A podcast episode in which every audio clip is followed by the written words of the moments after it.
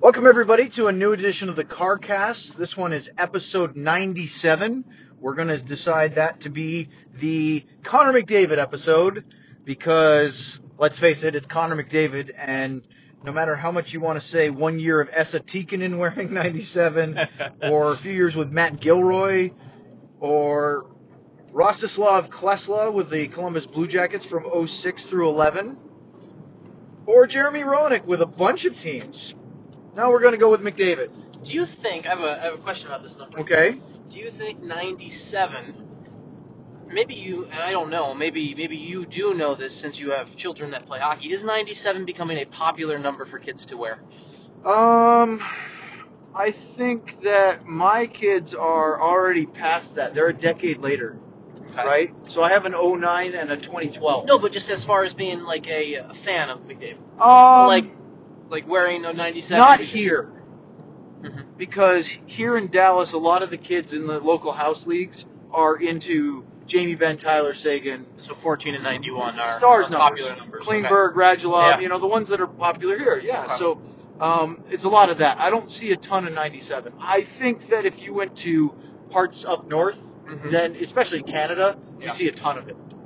By the way, that's Sean Shapiro. I'm Owen Newkirk. Yeah. Stars and Sabres tonight at the AAC. Our first car cast in a couple of weeks because of a four-game road trip, Mhm. and it's also our last one for a couple of weeks Yeah. because of a bye week All-Star game and another road game, which Sean is, by the way, going to be on the plane in less than 12 hours. Yeah. So he's doing car casts. He's going to sleep and pack, probably in that order. Or you're going to Uh, pack and sleep. Maybe a little bit of both. Maybe pack, sleep, pack. Ooh. Make your mental list. Yeah. Do it. Get be done with it. Exactly. Um, anyway, uh, the Stars will not practice tomorrow because of some pending weather. It's a pretty nasty wintry blizzard going on, or expected to go on in Minnesota. So no practice. They're going to get on the plane a little early, try to get up there before it gets really nasty out. So at least if they play in front of dozens of fans in Minneapolis, St. Paul, who's be in St. Paul, Yep. that they will at least be there. Correct. Now we bury the lead. The Stars lose to the Buffalo Sabres tonight by a final score of four to one. It was really a two to one game Yeah. with a couple empty net goals. Um, let's start with the first shift of the game. Sean was outstanding. Stars went with their top line, which I love. I like the fact that they put the Benn Seguin Radulov unit out there to really go for it at home right away. Yeah. And the first 64 seconds were probably the Stars' best 64 seconds I would agree with that. That's fair to say. because they were all Yeah. over Buffalo. It looked like they were going to dominate this one from start to finish because they uh, Seguin had three grade A scoring chances before the penalty was whistled, hmm and then, unlike the last six games where the power play has been a difference maker, hmm it absolutely killed their momentum. Yeah, it sucked everything out. Do you think that the Stars should have gone with the second power play unit to start?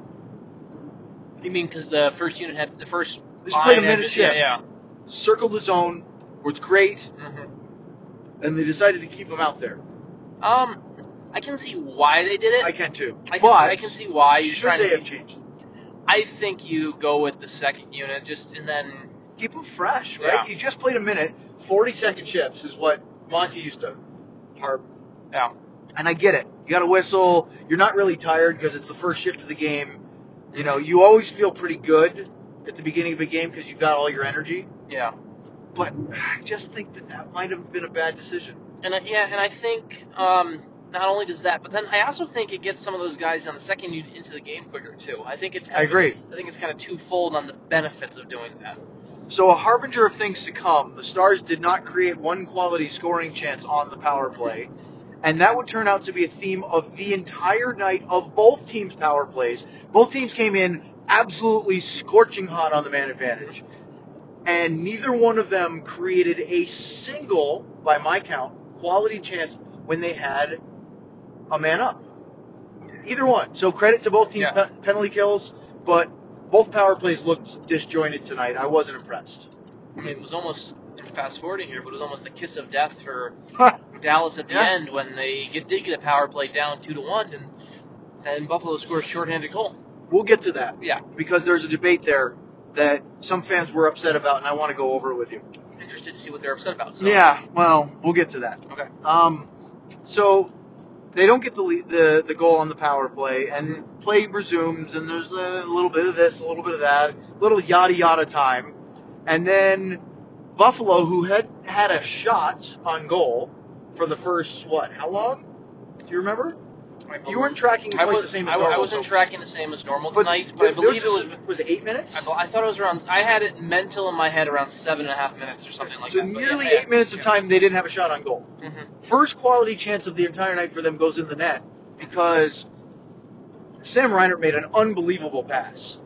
No look, backhand across the crease, and Jimmy Vesey had the whole net. He kind of flubbed it, Yeah, but he almost, scored. He almost nine ironed it, uh, pitching wedged it over the bar. He made it as ugly as Yeah. he could with that open of a net. Still scored, and it was one nothing Sabres. And I think that was a little bit of a, a gut punch because Dallas was dominating. Mhm. They had a couple quality looks, not a lot.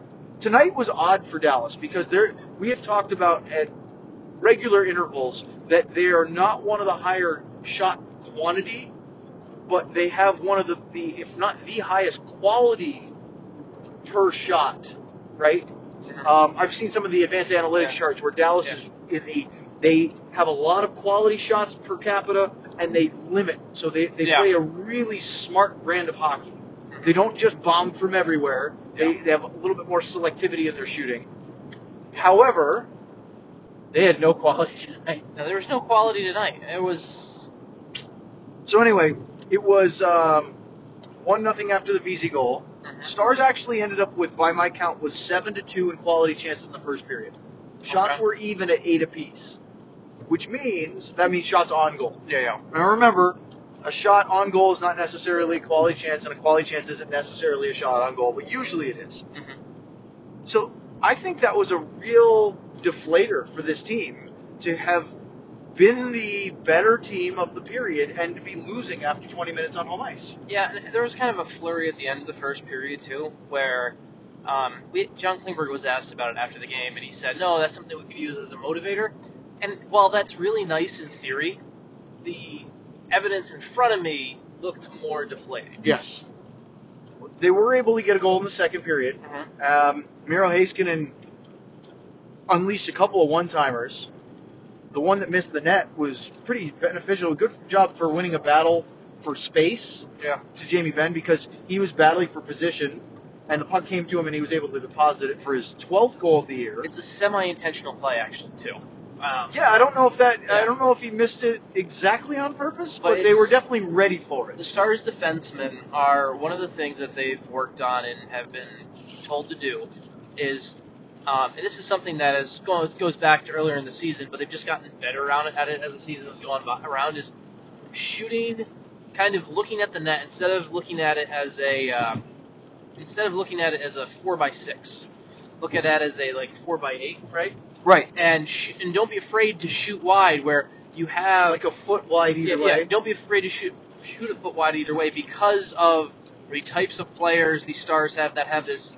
Now they may not have many tip goals this season, but Joe Pavelski's and Corey Perry's and things like that who have a history of being able to widen that net mouth, And the potential is there for them to do that. and the potential is there for that. And then on top of that, you can you, it's, if it doesn't work out that way, you can get goalies, especially a way like uh, Ullmark's an aggressive goalie. Yes. Ullmark plays a very aggressive. He plays style. at the top of his crease Yes. a lot, doesn't he? And so that is one of the reasons that goal worked. Because if Ullmark is deeper in his crease, he doesn't get caught as far out of position after the hard ricochet. he goes post to post. He goes post to post and makes an easy save, so relatively easy. But it's so that is a And the other reason why you do that, Sean, is, and you of course know this well, is that so many players are in the shot lanes to begin with Yeah. that you kind of have to shoot around the first wave Mhm. to get it close to the net, and by doing so, you're going to probably angle it just wide anyway. Yeah. So it's not necessarily a bad play. Um, so they get the goal, tie the game. It's pretty early in the second Yeah. period. And then Miro Heiskanen gets hurt. And I'm not saying that this is the turning point of the period, but the Stars dominated in shots on goal in the second period. I think it was 16 to 5. It was 14 to 1 at one point. And yet, I had quality chances at 3 to 3. So when you are that lopsided in shots, means you have the puck a lot, but it doesn't mean you're getting to the net front and doing stuff, something with it. Yeah, I mean it was it was a busy but ineffective second period. Right. The quality was not Yeah. there. Did you? And Bruce pointed this out in our postgame show on the radio side tonight. I did not have a single tracked quality chance rebound off a quality chance. So there were a couple instances in the games where for both teams, like the Heiskanen shot or Rasmus Asplund Yeah, had one yeah, yeah. where there was non-quality shot, they got a rebound and created Yeah. a chance out of it. But there wasn't a single one where there was a follow-up. Because sometimes you'll get a great chance and then somebody will crash the net and get a second chance. Yeah. There was not one of those from either team tonight. We're talking about the prototypical goalie makes a good save, then has to make a second good save. That's right. Yeah. I mean, there's like- there's obs- there's other scenarios too. It happens a lot with the FCC line, or in this case, the CDC line. Whereas you know, a guy crashes the net like Comeau, and then Cogliano's right behind him. He gets a follow up, or Faksa is there, or Dickinson, and Dickinson scored the game tying goal uh, against Colorado Yes, in, yes, in yeah, yeah. similar fashion, Yeah. where crashing the net and diving and getting his own rebound and scoring. Well, I don't think the Stars were very good in the net front tonight. No, they weren't. And that's one of uh, Jim Montgomery, Stars old coach's big top five keys to success Yeah. was win the net front battle. And I think that's part of the reason why the power play wasn't very good tonight. Yeah, But- it- it's a weird night because it's it's not it's the type of night where you also couldn't say they really lost the net front battle because it's not like Buffalo did a good job either. Like, Yeah. no, and like, I, I think it- I think both teams really yeah. were poor in net front offense. to me, no, to me, this was the type of game tonight, and just kind of the overall theme of it is, whichever coach won was going to be like, well, you take him how you can. We'll get out. We'll go home. We'll, we'll, let's get out of here. It wasn't one. pretty either one, and the And reason why it was better for Buffalo is because it's on the road, exactly. and they Yes. desperately need the points because Yeah. they had that really rough stretch where they, I think they went one six and one. hmm That's their fifth win in their last seven. They're going to feel pretty good about it. Yeah. uh, especially because the Dallas Stars are a good team and they win. They, they swept Yeah. the season series. But the, the going back to the Heiskanen injury, I don't know how many replays you saw of this. I saw quite a few on the TV, and of course on. I watched. I watched more post game than I saw it in the game. the contact with Asplund was looked accidental, but he basically ended up getting cross-checked to the top of the helmet. He fell down Mhm. during a relatively innocuous play in the corner where um, two other players were going after it. He was like the third guy there, kind of Mhm. slipped. And as he was falling to the ice, Asplund was coming in to engage. His stick was low, but he basically caught, caught him with a cross check on the head. I thought he got him with his knee. Uh, no, the knee was secondary. If you watch it again, you'll see that it was really stick, and it was right to the top of the helmet, so it was sort of like driving the head down into the neck and shoulders. Okay. Um, and he did look like there was maybe knee contact with the, the head face afterwards. But my suspicion is is that it's that stick on the helmet Yeah. that was the jarring for. Anyway, so he's down for a minute. You could tell he wasn't feeling right. He got up and finished the shift and included. I don't know if you saw this. A pretty nasty cross check to Rasmus Asplund's lower back, yeah. which I did- was I did see that a retaliatory hit Yeah. to the one that he took. He was pretty upset about it. And then he missed the rest of the game. Yeah, and no update on him after the game. Um, Rick Bowness kind of we asked about it, and he said uh, upper body, day to day. We asked if he was in concussion protocol. There was no real answer on that. He So- said he didn't know, and I think the answer wasn't that he didn't actually know, was he didn't know if he could say that or not. It's also, Right. it's it, um, He's a lot more close close to the vest with that. and I don't He even tries to say as little as he I don't even know if it's him not knowing that he can say that. It's more of him just deciding I'm going to. I'm when it comes to injuries, I'm not going to say anything. I'm not going to really say anything. Right. So He's going to say as little as is allowed by the Yeah. rules of the league. Yeah. Right. Um, and that's okay. That's Yeah. just the way he does it. Um, so, Stars are down to five defensemen.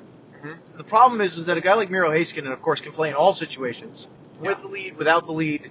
But when you need offense, he's one of your two. I mean, look, maybe you could put Hayes, uh, Lindell in there, but your two best offensive defensemen are are, are Heiskanen and, and Well, Klingberg. to me, one of the biggest things about the third period, um, and where I watched the game from tonight, um, I, I watched the game from the, the Stars defensive end, right, right around now, almost even with the goal Stars goal line. Yep. The uh, for first and third period. It's slightly closer to the face-off Yeah, line, and if I remember Yes. where you're sitting. and Dallas could not get out of its zone at all. Like they The struggled. breakouts were struggling. Yeah, they could not. Like it was, it was, it was quite obvious. Which shows also what Yeah. happened on the first um, the first Buffalo goal, Yes, yes. right? That turned into the Vesey. By the way, I did this on the radio postgame show too. I skipped over the Dahlin goal because Yeah. we, well, we haven't really gotten there Yeah. yet. But- go ahead.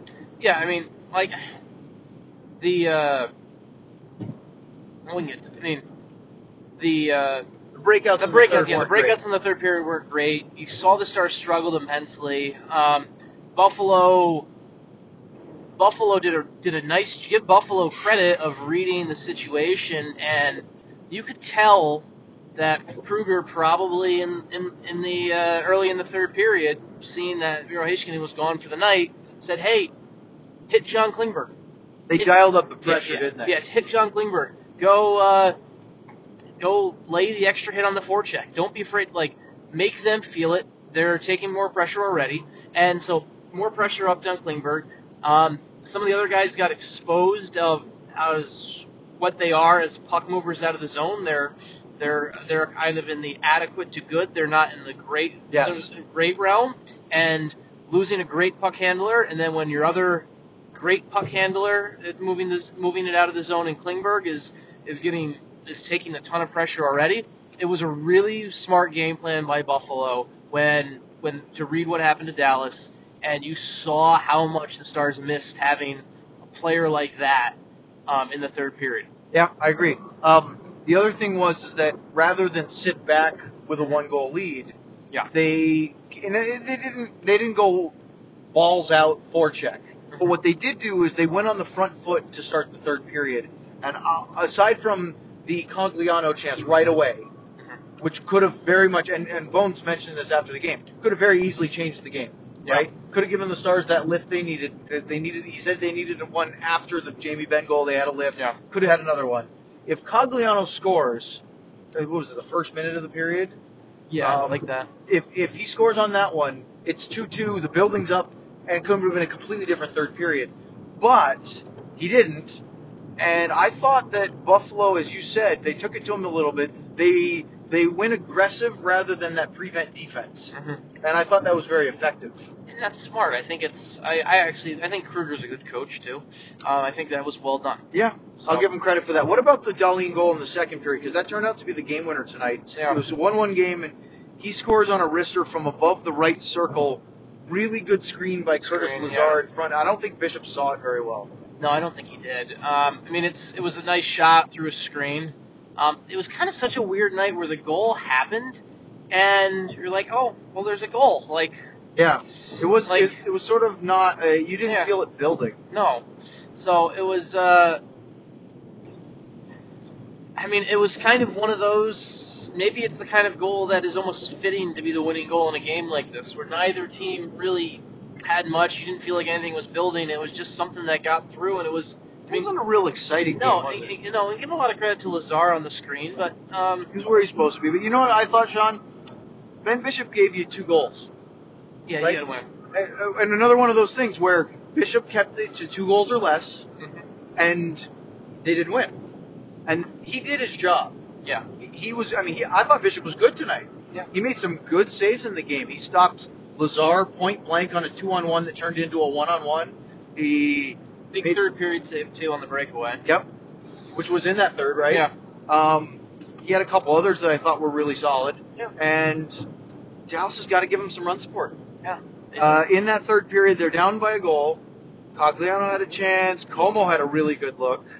Um, One of the issues tonight was that's a problem, isn't it? Yeah. The, the the CDC line was creating the chances. Yeah. What about your top six? And, well, and that and the other issue tonight that happened was the Stars struggled to get out of the zone, and then once they got out of the zone, they didn't carry the puck into the offensive zone, and so much of it would be Their second pass got yeah. disrupted a lot. So much of it would be in and out so quickly, where even if they got in, it would be puck would maybe get pinned out, pinned up, and Buffalo would be up, up and going the other way. The fourth line of Gurianov, Dowling, and Perry Yep. had a shift. And I want to say it was in the third period. It Could have been the first. It was definitely when they were going down that way.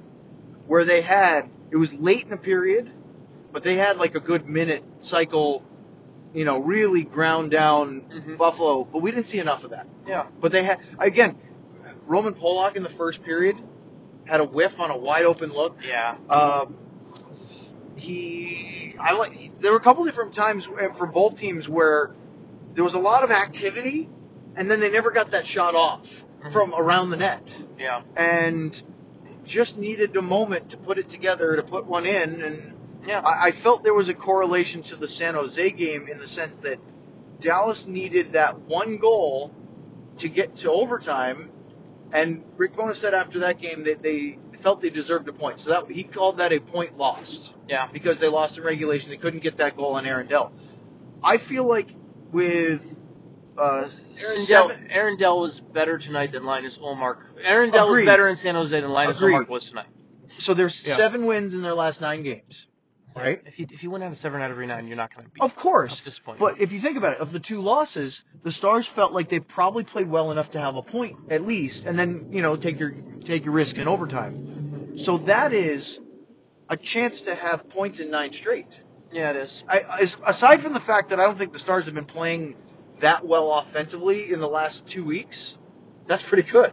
I mean, it's been a while since they've played a good offensive game Do you for agree? the entire three periods. Do you agree with me that the, their most dangerous offensive looking game in the last few in that stretch is the Winter Classic? Yes, that's, I completely agree with you on that. Because ever since the Winter Classic, and I kind of throw out the Detroit game because they're Yeah. just a bad team. Yeah. They've been okay, Mhm. but they haven't been good or really Yep. good, right? Yeah, no, it's been And then of course the empty net goals Yeah. at the end. I- and the second one I don't care about. It was already three one. Why not? I don't like. If I want to be nitpicky, I really don't like how easily uh, Frolik was able to score from that corner there. That's my only problem. So Yeah. I, I Brent mentioned Yeah. this earlier, Yeah. and I want to hit you with this. Yeah. So I had a couple fans say they didn't like the fact that the Stars pulled their goaltender Ben Bishop with what about three minutes to go Mhm. with the power play. Yeah. With the one goal deficit, knowing that that they could be susceptible to basically not instead of having a chance to score one goal over three minutes, you turned the risk of falling behind by two, which happened. Mhm. I guess from my standpoint, it didn't bother me because the power play had done nothing all night. Yeah. That I, I felt like they were looking for a boost, but it is a risk with three minutes to go, isn't it? Yeah, I mean, I don't know if you heard. I asked Rick Bowness about that after the game, and he kind of didn't really give a much of an answer. He was just kind of I didn't hear much of an answer. yeah, Yeah. didn't really give much of an answer into insight into it. Um, personally, I don't. I like the early pull. I'm just gonna, as in general, I'm.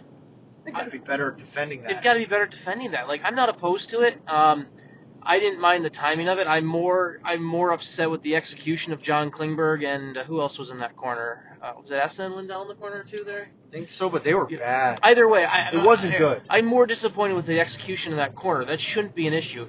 When well, you Eichel missed the net, yeah, right? And then Kyle Okposo, but it's six on like it's it's it's six on five, it's right? it's it's six on four. Right. It's six, on four. Yeah, it's You can't be outnumbered No. or lose those No. battles when you need a goal and your net's empty. it's six on four, and Right. if, if the guy fires the length of the ice and hits it, well, woohoo for them. Right, lucky it- shot. Lucky shot, but it's six on four. If they clear, I know you're not getting the benefit of an icing, but you should have two guys. Two, you should be able to have two guys on every one of their guys that's even going into the zone. You should. because theory, in theory, they clear the ice.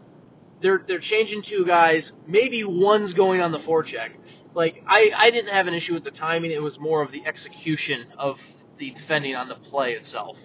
I'm with you on it. I was disappointed with it's. I felt like the urgency wasn't there, and the execution definitely wasn't there. So Frolik gets the one. It's shorthanded goal. How about this stat? Stars have given up three shorthanded goals. Mm-hmm. Two of them have been to on empty nets Mhm. at the end of games. The third one is on a penalty shot. So for all the ups and downs of the Stars power play this year, they have yet to give up a normal shorthanded goal, Was the which is probably more of a positive. for the I know it's the uh, it was what Acciari on the penalty shot in Florida, right? Yep. And, And then, then- was it also in Florida the empty netter? Did they get two? Was that the other one? Was it? I don't remember now. No, they didn't pull the goalie against Florida. They were down so far. like, What was the other one? I'm trying to remember. It, Was it Tampa? Was it? No, they won in Tampa. No, I know, but empty net short. Uh, yeah, oh yeah, we would have been behind. Yeah. I can't remember. It wasn't against Calgary, was it? I don't know. I can't remember either. We'll have to look it up, Yeah. but but I do know that was the All case. All right. Um, so let's go to some questions here on our lightning round. To everyone, um, and this is both a wonderful thing and a good thing, um, but also just being realistic thing. We get so many questions. I think we have to start being slightly more selective, You think so? just because we have so many, and we don't want to spend 30 minutes in front of your house when we're tired. Yes, and Sean says this knowing he has to be at the airport in 10 hours. My flight no, leaves in sorry, ten hours. in 8 hours. My flight which leaves means in you 10 still have to so- sleep and pack, which Yes. is actually probably more sleeping time than you thought. I know you can't run I the was, red gonna, light. I was gonna try and jump. Premature. I was gonna try and jump it. Well, let's see how fast we can do, and then we'll be selective. Yes. Jeff Lyles wrote in nine hours ago. I just really miss Stephen Johns. Anything related to him is my question. Maybe a recap, thoughts on his trajectory. I don't care. Just miss him on the ice in Dallas. He is um, likely going to play on Saturday against the Minnesota Wild. He um, is likely going to play. He looked really good in Texas. I saw him play live last Saturday In person. in person, and then I watched his game last night for Texas. Looked really good again. Um, even before the, Looked good in practice yeah, beforehand too. but even before the injury to Miro Heiskanen, I think I would have still played him on Saturday. I thought he was going to Um, play, but now we feel like he's definitely going to play. I play, feel like right? he's definitely going to play. Um, this is one of the NHL's best stories. So- honestly, this is Let's this is speculate, yeah. Sean. If because I know where you're going with this, Yeah. and I, I don't want to. I want you to be able to finish it, but Yeah. um, look at that. Have you ever seen that before? I've seen they put this thing up yesterday. Okay, so there's this. Everybody's Yeah. seen the sign that is the "Here's your speed," right? The Yeah. little speed sign that pops it up the digital number of you're traveling at this speed. I've never seen one that's by near your house like we just saw Yeah. that has the flashing lights like a police lights. Yeah, well- That's freaky. It is. It blue and red. Yeah. Like I thought that was a, a, a cop just now. Yeah. So I understand why they did that, but I don't like it at all. I don't care for that. Yeah. Um, but no, my question is, is if John pl- Johns plays and Heiskanen doesn't, we don't Yeah. know if Miro will Yeah, play or not. But if that's the case, who would you pair? Does he slide right there with Oleksiak, or do you put him in the third pair and ease him in? Um, I'd probably go Lindell. I'd probably keep Lindell and Klingberg together. Yes. Um, I'd probably go Johns. I'd probably put Johns and Alexia. It looked like they had Oleksiak and Sekera going together Yeah. there in the third. Yeah, it was kind of it was five defensemen. Yeah. It's hard to read. So I would probably go with. Um, you know what though? I would probably I'm not go. sure if I want Oleksiak and Polak together. I At least know. unless it's the third pairing. I actually want that instead. I think I would rather have Sekera. Sekera Johns as my pairing. as Sekera Johns as my second Yeah, pairing. I- I'm okay with that. Alexia Pol Alexia Yeah, Polak as the third. there's the third, that's good. Um, okay, so you were going to say something about the story. Uh, is that fair to say that that would be a huge Masterton nomination? Yeah, he's probably. I mean, it's. I, I- feel pretty confident saying that I'm not going to get outvoted on this by the rest of the chapter.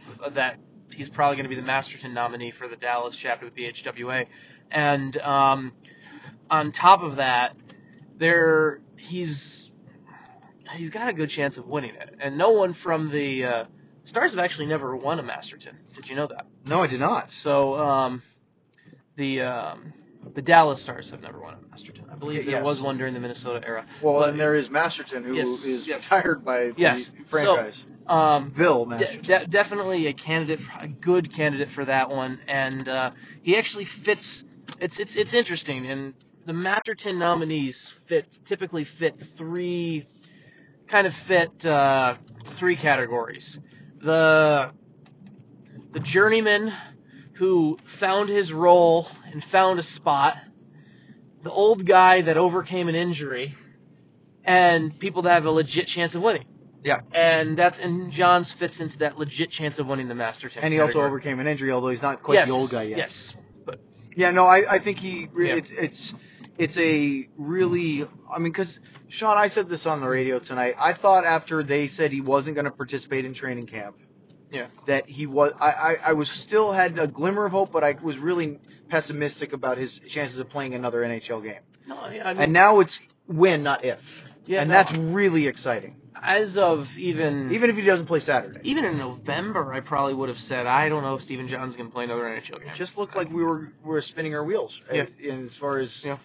So it was really exciting for that. Yeah. Um, Jen writes in: Does the headgear the players use to award their own player of the game change from year to year, and does it go on the road trips with them? Yes, it goes on the road trips, um, and it depends on whether it changes from year to year. Depends on the year, honestly. I've seen different things with the stars. Yes, it has been. It has been. There was Remember a, the Spartan helmet? there was a Spartan helmet when Hitch was there, and that was kind of a Hitch-driven thing. Um, there's the Stetson now. I like the cowboy hat. Yeah. It works, works well for the stars. Yeah. I've seen some other goofy ones out there Mhm. too from different teams. Uh, yes, it does go on road trips. It does. Yes, it goes in a hat, a very nice hat box. And the players keep the player that got it keep, gives it out to the next time Correct. when they win. They Correct. don't do it when they lose. yes. Um, Galapagos. I guess I'll ask my car question now. This was three hours ago. So I went to my first Texas Stars games, and all I can say is, uh, man, their penalty kill is bad. They rank near the bottom in the AHL and don't look all that great even in a suc su- successful kill. How can Dallas's PK be so good and Texas's be so bad? I mean, that's okay. I'll answer this. Uh, Please. How Texas's penalty kill is in the two games that I believe he went to, or I'm assuming are recently was Probably maybe was last the two Stephen Johns games. I'm assuming Against, maybe. well, would be Toronto Marlies back to back. Well, there's only one. Yeah, I'm, I'm not. Anyway, Sure, whatever. I'm not sure which two games he went to. However, um, one they were missing their most frequent penalty killer in Joel Kiviranta, who Yep. is uh, One of their better forwards. Yes, one, one one of their be- better forwards. And Texas also has a very young team that isn't really. They're also hurt by injury quite a bit too, and they're also a very young team that doesn't have a lot of those guys with that veteran penalty killing pro savvy. So um, it's uh, it's also I also don't think the how an AHL penalty kill. I don't think there's any anything that connects at all to the NHL penalty kill at all. I, there, there's sometimes individual levels where someone might kill penalties in the AHL and therefore they get that role in the NHL. Sure. Like Kiviranta, I think killed some penalties tonight. He did actually uh, Yeah. on the first PK. I saw him out Yeah. there, and so I think it can lead to some especially because with no Janmark and no yes, Faksa. and so I think it can lead to some individual things like that. But there's no. Uh, it's not something I. It's not something to worry about or even No, think that much and about. it's year to year different depending on how the non prospects are doing and how Yeah. the prospects are doing, yes. right? And it, you can have a successful AHL t- uh, franchise affiliation with winning, hmm but it's hard to have that all the time. And sometimes you have better years than others. I actually think that they've turned it around down there. They have. because they were at a really bad stretch. And uh, I talked to Joel this morning. I had a good chat with him after the morning skate, and he said that there was a stretch after the tenth straight loss where it was really miserable. Yeah. And but it was the same thing with the Star Start where they were one seven and one. He said in Texas, he goes, "We weren't playing that badly. I don't know how we lost that many games."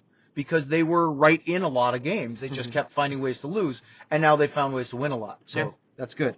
Um, Belfour's billion dollar bribe wrote in getting to the important questions for the CarCast. Why isn't Josh Bogorad friends with Ford anymore? It's just and now a word from Ford instead of are friends with Ford. I know what he's talking about. Do you want me to answer this one? Because I know it. Yes. Okay, so we actually know this. So they have this little cutaway during the middle So of the So you TV. do know this. This is not. I know the answer to this. Oh, this. wow. Oh gosh, yes. This Wow. is this is an obscure question of which, hey Sean, if we're going to be professional broadcasters, we have to turn over as many leaves as we can. Yeah, we do. And so I actually know the answer to this because I asked Josh about this.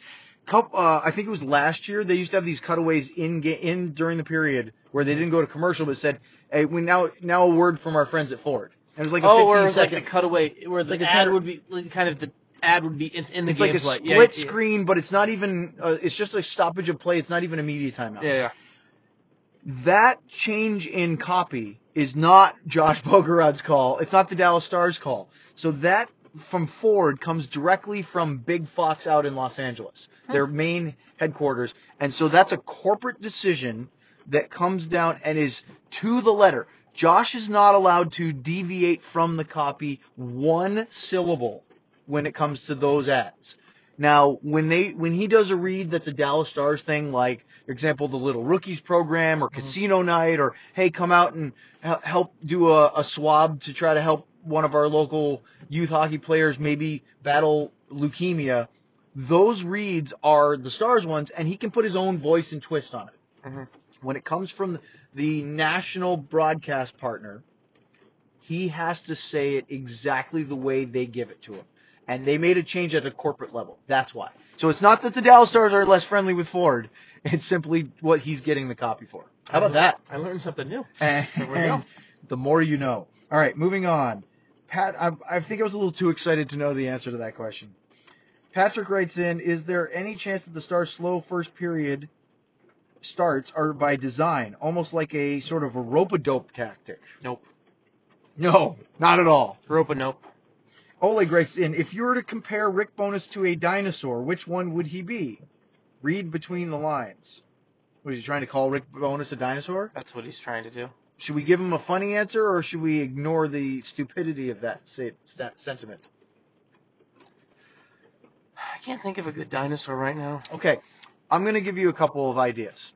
So we're going to ignore Oleg saying that he's a dinosaur, because look, that's it's it's kind of disrespectful because he is a very uh, experienced, wealth of knowledge guy that's coached more games behind a bench as a head and assistant coach than anybody else in the NHL. Right? Was Mhm. it? He's on his fifth decade now. Yes. which is incredible. He's the third guy in NHL history to have coached in five different decades. Yeah. And the fact that he's still in the game and doing it as well as he's done shows that he's able to adapt and change and evolve with the game. Because if he was doing the same thing he was doing when he was in Ottawa as an expansion franchise, obviously he wouldn't still be a coach. Yeah, and I, I think that here's the thing that people get kind of overly wrapped up into is, um, while there, I think there are still things that have been a bit rich for him as a head coach. I think there have been moments and and things that I have disagreed with certain decisions on how certain players have played. Um, the coach's job is to win hockey games, and he's won more hockey games with this stint than. They're what I know they lost tonight, but they're now 10-5 and one since the coaching change. Yeah, I mean, that's really good. And um, I, I, I think, I, I just really think the fact of the matter is, I know that obviously the big thing that people, obviously the big thing on everyone's mind today was, well, Gerard Gallant's available. Let's get Gerard Gallant. Let's get There's a Gerard Gallant. couple of questions about this that I think you should just address all of those. So I'm going to skip those Okay. if you want to answer it. Yeah, and, and it's interesting. Like I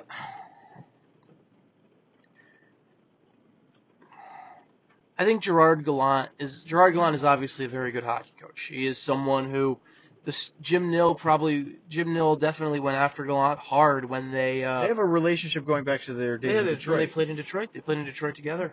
And uh, Jim Nill went after Gallant hard before he hired Ken Hitchcock. That was someone who was gonna another person he would have uh, who could have been the coach of this team back in 2017, 17, 18, 18. yeah. Um, and pro- may still be the coach today if that were the case. Yeah. Talk about And- a different uh, alternate universe. oh yeah, and Because if that was the case, would the Stars have signed Martin Hanzal probably not. as a free agent? Yeah. Would they have gotten rid of Cody Eakin Yeah. or left him unprotected in the expansion draft? Maybe. I don't know. I like Gerard Gallant. I do. I think he's a good coach, and I think he would be a good coach for this team with what the Stars have.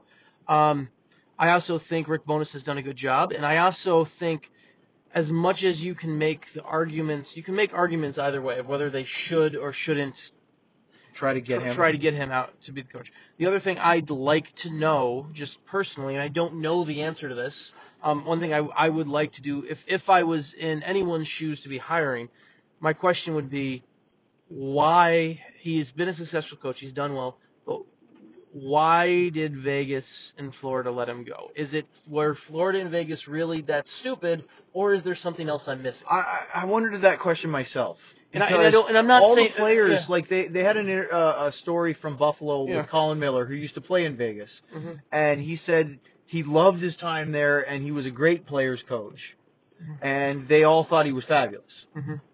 Well, if that's the case, and Vegas is up and down, but they're still in the hunt Yeah. for a playoff spot, and they've been to the playoffs the last couple. I know they're disappointed with the first round exit. That was a little bit of circumstantial game 7 Mhm. against San Jose, and we do a whole Yeah. carcast on that. I guess the question is, is that is there something there that we're not aware of? And that's and that's what I want to know. That's what I don't. That's why it's hard for me to go out and say, okay, they should go get Gerard Gallant because I don't know if there's something I'm missing, and I'm I'm trying to figure that. I, I don't know if I can it figure that out or not. be as simple, and I texted you this earlier when this happened. Yeah. Was which was what yesterday? Yeah, this could be the GM's version of a head coach pulling his goalie because the team is playing poorly in a game, even though the goalie didn't do anything wrong, Yeah. right? You can't bench 20 players. I- either- bench yeah. a goalie. And I- so he, they'll do that sometimes just to shake it up. The thing is, is that if your GM makes a snap decision to pull the goalie, in this Yeah. case, fire the coach, that seems very uh, hasty. does. So, and I'm sure because I've heard a lot of really positive things about Kelly McCrimmon, Mhm. who's their GM, and now, and of course George McPhee Yeah. is the president of Hockey Ops or whatever. I'm sure that this was not a knee-jerk reaction. Yeah, it's. I'm sure it's something that was bubbling. Um, either, either way, um, I think it was a from afar to me, and this is uh, once again not knowing the complete inside of it. From afar to me, I would not personally. I wouldn't replace Gerard Gallant with Pete DeBoer. I think Gerard Gallant's a better coach than Pete DeBoer. But that's. Um, also, I- can, can I just spell something real quick? Please. So um, there was, I was told by some people told me today that they heard that oh the Stars tried to talk to Pete DeBoer and tried to get him to come here. That is unequivocally false. That did not happen at all. They were not trying to get Peter. They did not DeBoer. try to get Pete DeBoer after he was fired, and they have no interest in getting Gerard Gallant. Um, they this is the coaching staff for the rest of the year. Jim Nill uh, said that rather staunchly to me today. So um, I've kind of rambled here, but my, my point being, my, my point, if if I've even made a point, I don't even know.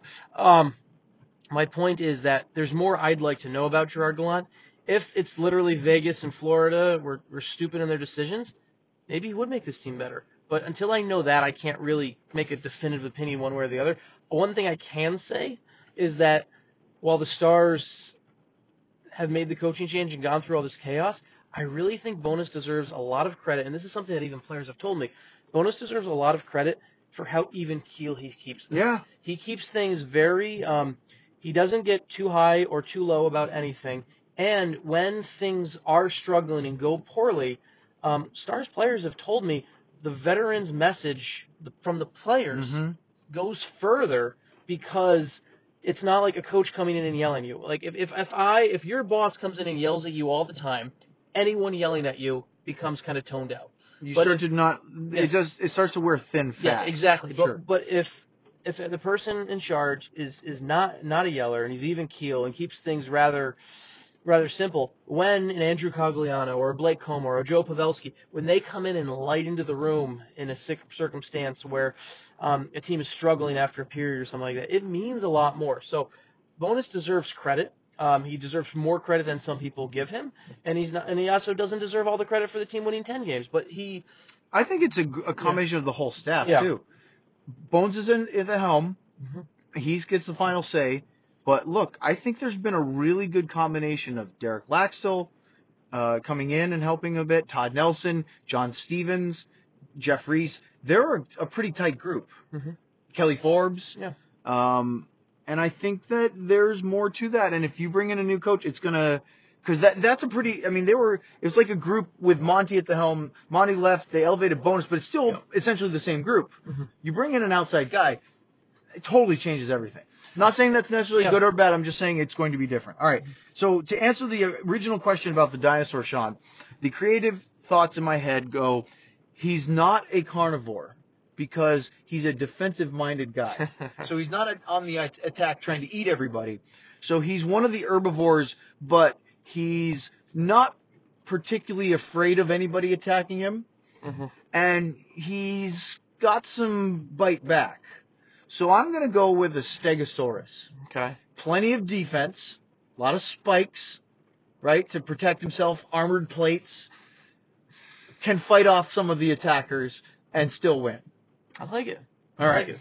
Um, anyway, let's move on. Um, there's a couple questions here. This one wrote in and was really annoyed and thinks Bones terrible and foolish for benching Gurianov, throwing out some Corsi numbers because he actually scores. And why would you bench a guy that scores? And that drives me nuts. There's another one where it's, can you actually say that the team is good? Aaron wrote this in. Um, the record's great, so the team is playing great. That's not necessarily what we're saying. We're saying the record's great, even if the team needs to be better. Mhm. Winning hockey games, finding ways to win is important, Yeah. even if the analytics don't go. Because she brought up the oh, Corsi for uh, the expected goals for all these things are are are not good. The rankings. Mhm. Well, it, That's only part of it, people. Right? Well, it's it, it is it is concerning, but it's also I think the biggest thing is for me I think the biggest thing is you have to look at quantity. You have to look at if you look at the stars analytics when it comes to quality as well, that is rather good. And that talks about quality for Yes. and quality against. Um, Yeah, it's really good like actually. I, the Stars aren't a good offensive team. The Stars aren't a good offensive team when Jim Montgomery's the coach either. Like it's not. Right. Think about this. The Stars are the best defensive team and best goaltending team in the NHL. And Bruce said this hundred times already. With this defense and goaltending, if they could become an average offensive team, Mhm. you really have something. Yeah. Right now, they are a below average offensive team because their goals for their uh, total number of goals scored and the the goals for, per game is in the bottom third of the league.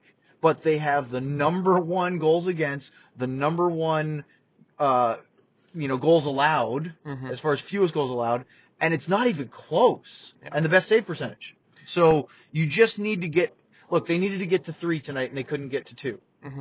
Yeah, no, I I I think the tough thing, and it's why people get frustrated with this team, is it's hard to accept that a team is not good offensively, and I just think that's a fact about this team, and I don't care who coaches this team. I don't think I don't I don't think any coach can make this team score more. Honestly, I really think this roster is built is I think it's a combination of players who are who are so ingrained into playing one way and playing a system and playing a style. And I know that comes with a coaching, but changing a coach after game 44 doesn't doesn't make Here's my question, and I'm look, I love the Lindy Ruff style. I Yeah. really did. It was Mhm. fun, entertaining, exciting hockey. Every time the Stars played in that, those games, it was exciting. Mhm. Sometimes it was exciting because you wanted to pull your hair out because they coughed up a four goal lead trying to get make it 10 to nothing and they lost 8 to 6. But it was f- exciting. I mean, that that 15-16 team was one of the most fun teams I've ever watched Mhm. from an excitement event high event hockey. Yeah. Would you rather have that and get frustrated because they can't defend and have decent goaltending in the playoffs? Or would you rather have a team like this, which might not really move the needle offensively that much, but they can grind out playoff wins and maybe be a Stanley Cup contender? I, I unfortunately, and and so many teams in the league do this. They play this style because it's lower risk and Mhm. you can get by for longer, but it could be successful. Yeah, it's gonna sound cliche to say this, but this the Stars are playing a style that does It wins. It it's wins. not as much fun, but it wins. It does and winning well. is fun. Yeah. So, Sean, here's the most important question of the night. Court writes in, what do the CarCast boys have planned for the bye week? Anything fun? Hopefully, getting home from Minnesota. Yes, I hope so too. I am not going anywhere because my kids have school Mm. during the bye week, so it's not like we can just. I mean, I could pull them out, and but uh, my wife has to work. So what do I going to do? I got a growing honeydew list of things to do around the house, the yard, uh, all sorts of stuff that's piling up that I haven't had a lot of time with the hockey season schedule going. So I can keep myself busy, but you know what I'd like to do, Sean? I'd like to do nothing for a day or two. That'd be nice. Just mentally Yeah. switch off and just veg for a little bit. That'd be nice. I haven't had a lot of time for that because between games, work, my own recreation of you know playing hockey or soccer, trying to get into, and then all the kids' activities because they're in two different sports right now. Mhm. Not a lot of free time. Yeah. Like to do nothing for a day. That'd be nice. Wouldn't it? Uh, by the way, I can't overemphasize the importance of being able to mentally switch off every now and then. All right, So one did this, more so for I did this afternoon. It was very nice. One more for you because we could do more and we just have to. You need to get to bed, and so do I. Crawdaddy writes in, I'm going to Detroit tomorrow for the Penguins versus Red Wings. Any food restaurant recommendations for me? And because you are a mi- former Michigan resident, I s- turn it over to you. Any food recommendations? What about Chelios' Chili? Or whatever I it think is. it closed. Did it? I think Cheli's Chili closed. Uh, it's about the extent of my Detroit I, I think it closed. Um, there's uh, you could always go with one of the Coney Islands. Those are always good, cheap food. Like cheap, like che- as in inexpensive. The food Right. is good. It's Good inexpensive. food, but not not expensive. Um, the uh, I can't remember the name of the. It's uh. There is a, I think it's National Coney Island is the one that's right near the arena. I might be wrong. There's a bunch of Coney Islands, but I, I would go with that. Um, and it's uh, you can go get yourself uh, a hot dog with chili on it. You could get some. Uh, I always get. I would often get the chicken finger pita. Is what I typically get at a place like that. Sounds good. It good. sounds unhealthy but good. Yeah. You say pita and people think, oh, that's not so bad. But no, when you throw chicken fingers in there, that immediately downgrades it. It's it. a chicken finger pita. And then they also you can also get the flaming cheese and yellow pa and everything like that. It also sounds unhealthy but really good. And they'll do little personal sizes. It's still unhealthy but probably really good. Yeah, comes with the Understand. pita. Um, you can always do the, um, oh God, was it a Deadspin? They were talking about Little Caesars pizza-like substance, which was a shot at Little Caesars. I mean, look, they've made a ton. whatever, whatever, whatever you do, don't eat the Little Caesars pizza at Little Caesars Arena. Is it the worst of the Little Caesars? no, pizza? it's just like or is it that's too it- cliched? no, it's you pay five bucks for hot and ready, right? Yes, Okay, then you can get a little square for nine dollars at the arena, At the right? so you're like, just yeah, like- completely Yeah, like don't eat before the game. Like a hot and ready. Like- there's probably one around across the street exactly, or something, right? right? Yeah. Um, um, yeah, that, that's all I got. Yeah. I don't really have food recommendations for Detroit. I, it's No. not spent. A, I've been there a couple times, but I haven't really spent enough time to find a good spot. So, all right, Sean. I wish you safe travels. Get there before the storm. Get out before the next one. Um, maybe even a win. Do you think that's a last question for you? Okay. Do you think, unlike the Stars whimpering into the holiday break, do you think that a win against Wild would be more important because this is a longer break I think it's to important. stew about? I think there's I think there's two really big things coming out of tomorrow. I think I think the team needs kind of a statement against a team that is supposed to be a lower tier than them. Well, there's a huge gap in points between. Yeah, I know. teams. And yes, and so I know. And Well, so that, it's, and, yeah. and then the other thing, obviously, coming out of tomorrow that I'm really Saturday, coming out of that I'm really interested to, to watch. Technically, you're correct. Yes, It's exactly. 12:36 in the a.m. on Friday, so tomorrow is Saturday. technically the thing I'm, and then the other thing, not technically, one of the things I'm most fascinated to watch, um, is just, I want to see Stephen Johns play well. Oh, Like, I hope he plays Yeah. on Saturday. That'd be a great story. Yeah. Be nice if Miro Heiskanen could play too. yeah. And maybe we see the Johns Heiskanen pairing for the first of many glorious years. If here's another random thought, if Johns and Heiskanen are both cleared to play, Mm-hmm. do you go 11-7 just in case? In case of whom? Both. You're worried about either one of them? Like like if they're both cleared to play, do you go 11-7? I don't think Radek Faksa is going to play on Saturday. Mhm. I, that's my hunch. Is that they'll be careful with him because he has the All Star bye week break. Yeah. To get back fully. And that's how that they- could be the Heiskanen one as well, and that's how depending they- on how he's at. And, and that Faksa, uh, Faksa not playing, which is looking highly likely. That's the IR move. He goes on IR. Johns comes off. you don't have to send Kiviranta down. You don't have to send Kibby down. I so do here's think, my question: If you go 11 and seven, Yeah. you want to piss off everybody, say that Denis Gurianov gets scratched? Mm, don't think it would be Gurianov. Who, that's my question. I, I do think I think? it would be? Dowling, and they'd go three centers. That's tough. Dowling wasn't bad again. He was good Yeah, tonight. I, I know. Again. I know, but I think I think it's I easier, know. I think it's easier to go three centers and rotate those. I don't like the 11-7. I, I, know. I think a I think if you're really worried about it, you don't play one of those guys that's fair. because you have Taylor Fedun. You don't need to force those guys in the lineup, right? Yeah. That would be my thought. Yep. All right, everyone. Thank you for listening. We will. uh We will see you after the bye week and the All Star weekend.